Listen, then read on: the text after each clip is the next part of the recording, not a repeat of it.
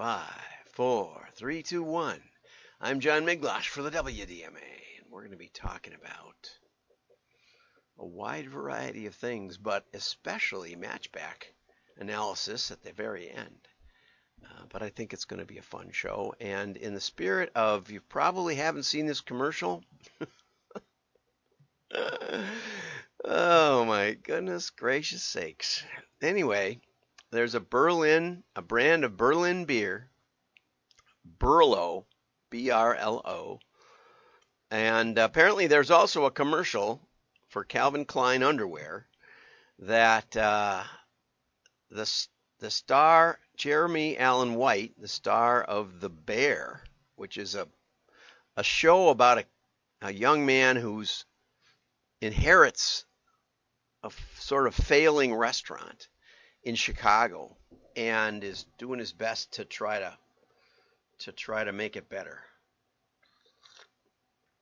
and fighting change and we're going to be talking about that too a little bit with Royal Mail um, but anyway let's just dive in and I'll have a little sip of coffee and then we'll be on our way right he's walking across a building at the, in the Berlin skyline there's no, And yes, you're cute. But really, I know. Uh, and this guy's supposed to be more relatable for this beer. I, I only use the word beer because they do. It's non-alcoholic. Eventually, he gets rid of even his tidy whities.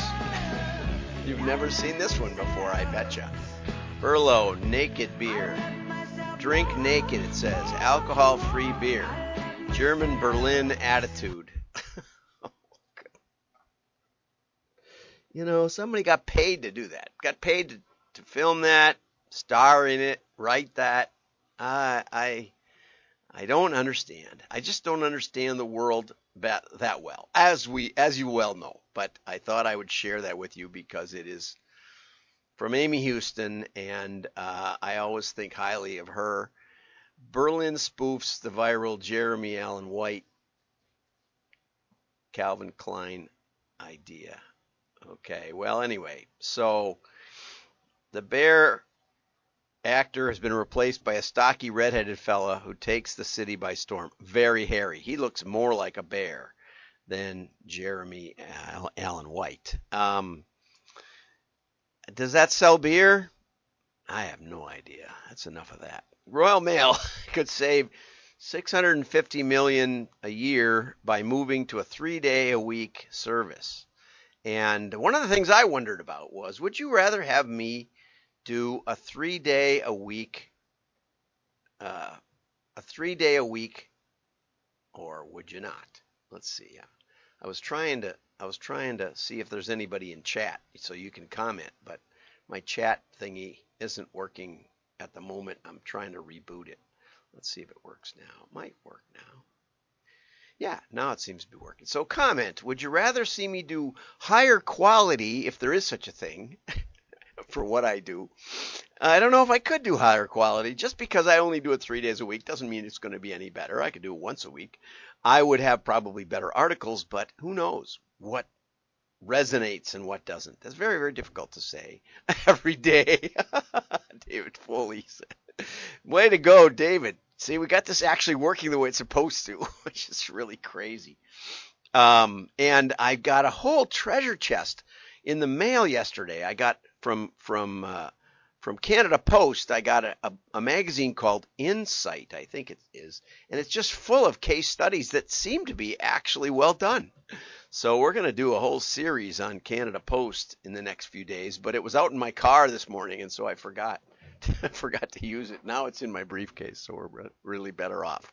Okay, so anyway, uh, Royal Mail said they could save a bunch of money by doing it three days a week and dropping Saturday. Maybe I don't know if that's included in the 650 million or that's uh, or there's another 200 million on top of that. We're getting near on a a, a billion pounds, which is, still doesn't get anywhere near the losses of the U.S. Postal Service. But anyway, it's uh, it was an idea. I think it's always good to look into it. the The comments from the the uh, the members of Parliament and the un- the mail workers union and things were were really stunning.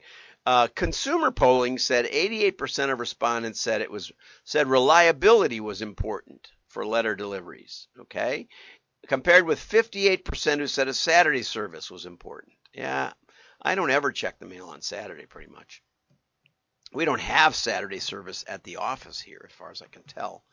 Um, I don't think we do, uh, which just shows you how little I notice. Um, and that's down about 10% from uh, 2020 when 63% said they that they didn't that they thought Saturday service was important. So it's getting less to, less and less important.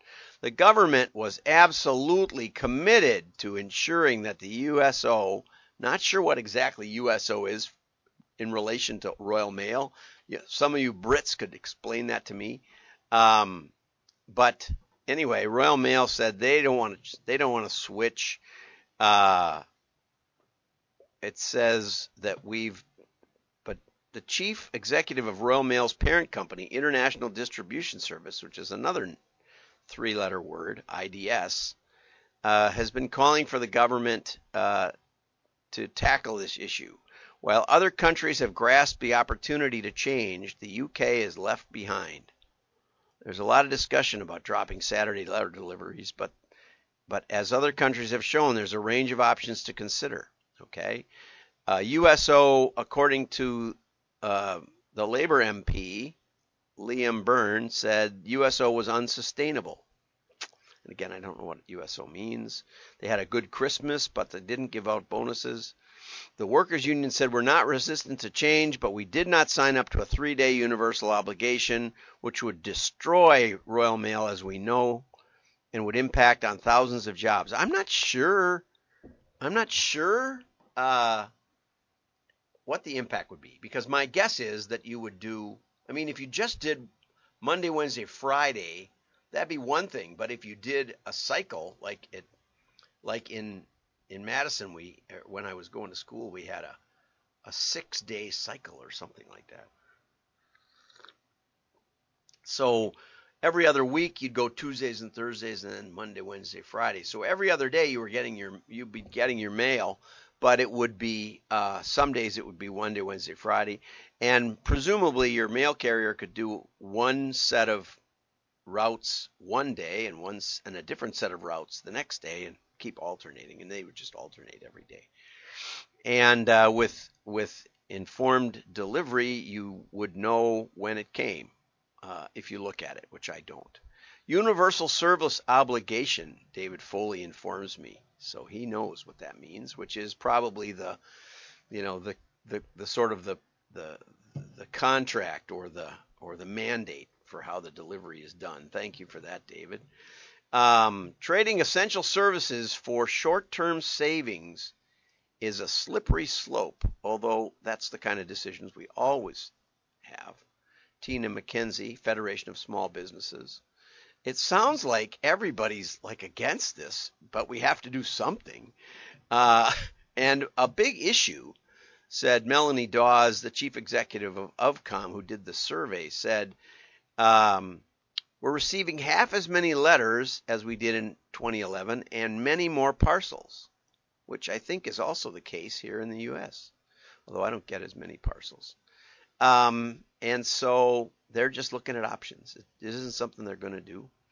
Okay, and here's an article from from uh, Craig Huey's company, but it's Sebastian Shaw, who I don't know. And this is a story about North Face unexpected response to a customer complaint and uh, they the there was a viral video where a young lady from Texas, 30 years old, Texas native, decided to take a trip to New Zealand. Jennifer Jensen and she did a TikTok because it's a really funny TikTok. I think we could I don't think we can pull it up. I don't think that would be nearly possible. But but it's in the the link is here right there. See that link here? I think I can underline it. click here to see Jennifer's video. And she's drenched on a hike in New Zealand and she says I ordered this I ordered this uh, North Face jacket and it and it's supposed to be waterproof and it's not. And um and here is the article that that clicks to But again, I'm not going to try and.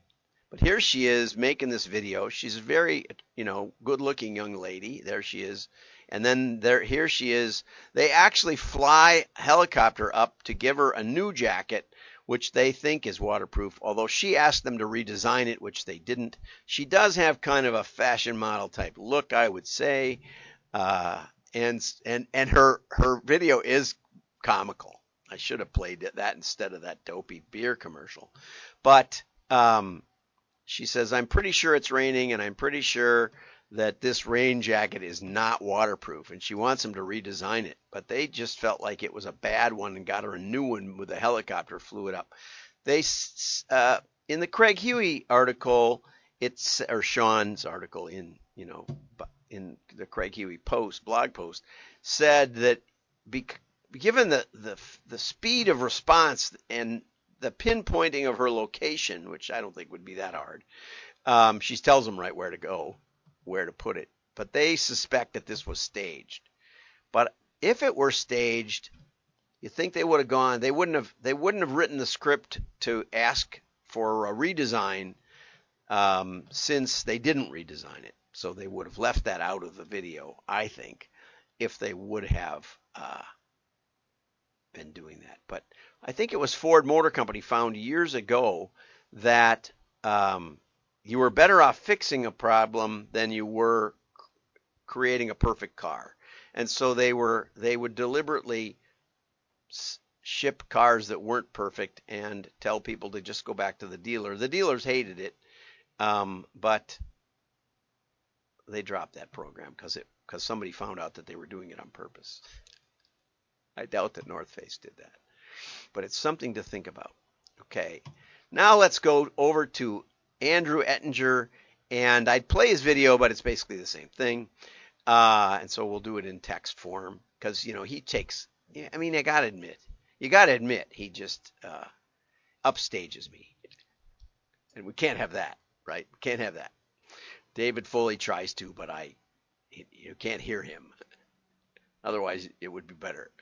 It's all about the data and how you use it. And we look at data two ways. And I like this. Very, very clear.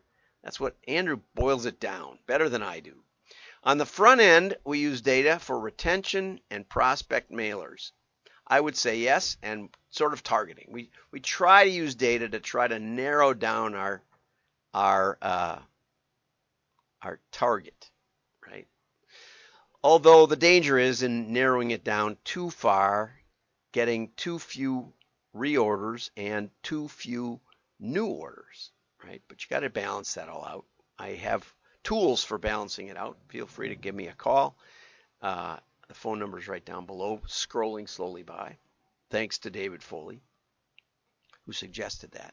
He also did the join the digital resistance down at the bottom below my WDMA, in case you noticed that. Um, and so on the back end, Andrew says, we we use data to retarget based on results of the mailers and revenue from the mailed addresses. What I like is it's it's a system.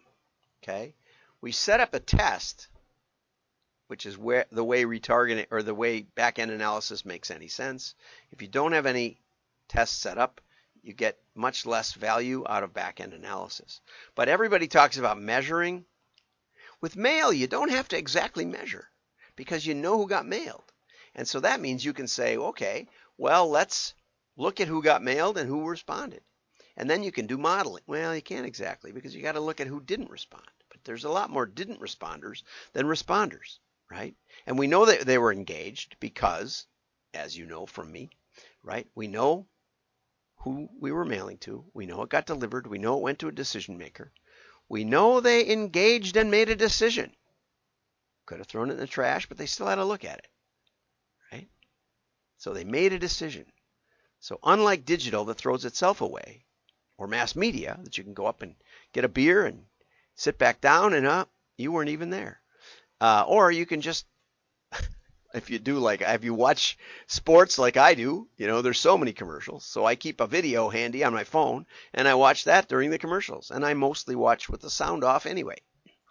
So I can see the plays and the big action and then I can unmute it when I want to hear the controversial comments, right? But anyway, mass media throws itself away.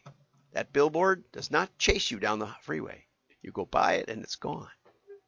So any any other medium you can ignore. You can't ignore mail. It piles up. My style consultant found that out after months of lockdown. she just she refused to look at her mail. Eventually you have to, you know, it just piles up. Okay, so what does one of the most important things here that Andrew doesn't really say, but he says with all of our clients, all of our clients. Why does that matter? Because Andrew sells it this way. This is the part that most printers are completely missing. They miss that they should be talking about the analysis as part of the process. You know, so many printers, I'm working with many printers, and they basically put the testing off till last. And they and they don't sell themselves as the wizards of answers. You know, with direct mail, you know who got mailed, you know the responders, but you do that with every all advertising. You know the responders. But with mail, you know the non-responders because you know they got mailed. And so you have a, a chance here. You have a chance to compare the responders with the non-responders who also engaged. And that means you can tune your offer. They didn't like your offer. They didn't like something. And you can research and experiment. So we look at what addresses created what revenue. That's the easy part. Everybody does that. All advertising tries to, well, doesn't reconnect, but it tries to figure that out. What addresses received mail? Now, the reason we, we look at this is because some addresses, if you do this right, don't receive mail. Why would you do that? You'll erode your margin. Yeah, you will. You'll have less sales than you could have had but you'll also see the impact of mail directly. You can leave all the other channels go, all the other clatter and all the other racket of advertising, but you can not mail 10% of your mailing and see if they respond the same way after a month or two of not hearing from you. And inevitably, I have never seen it not work. Inevitably, the ones that you mailed will have a better response. Inevitably. And you'll know exactly the value of that response, right? So if if the ones that you mailed spend, even if it's ten dollars a piece, right?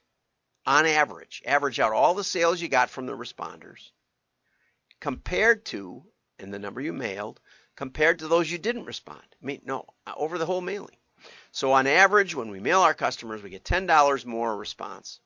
When we don't mail them, we get we get ten dollars less. We compare those two numbers. How much do, did they spend that got mailed? How much did they spend who didn't get mailed? And you say, okay, well, you know, if we have a 30% margin or something, that's $3 left over at the end uh, of net profit. That means if it was a dollar mailing, we have a 300% return on investment. 300% return on investment by mailing a customer versus not mailing a customer. In spite of all of our digital advertising, in spite of all of our TV or billboards or, or wrapper trucks or yard signs. The mail still produced a 300% ROI, and that will keep you printing. So powerful. Okay? And you can see who took action within two weeks of receiving the mail. Okay, we'll show you how much you, sp- you spend on prospects, what revenue was created from the prospects that received mail, and the next month, those prospects that took action will be moved to your client list. Brilliant. Andrew is one of the few people in the world, one of the few printers I know, who's taking money back from the digital fraud. Thanks, Andrew. Have a great day. Bye bye.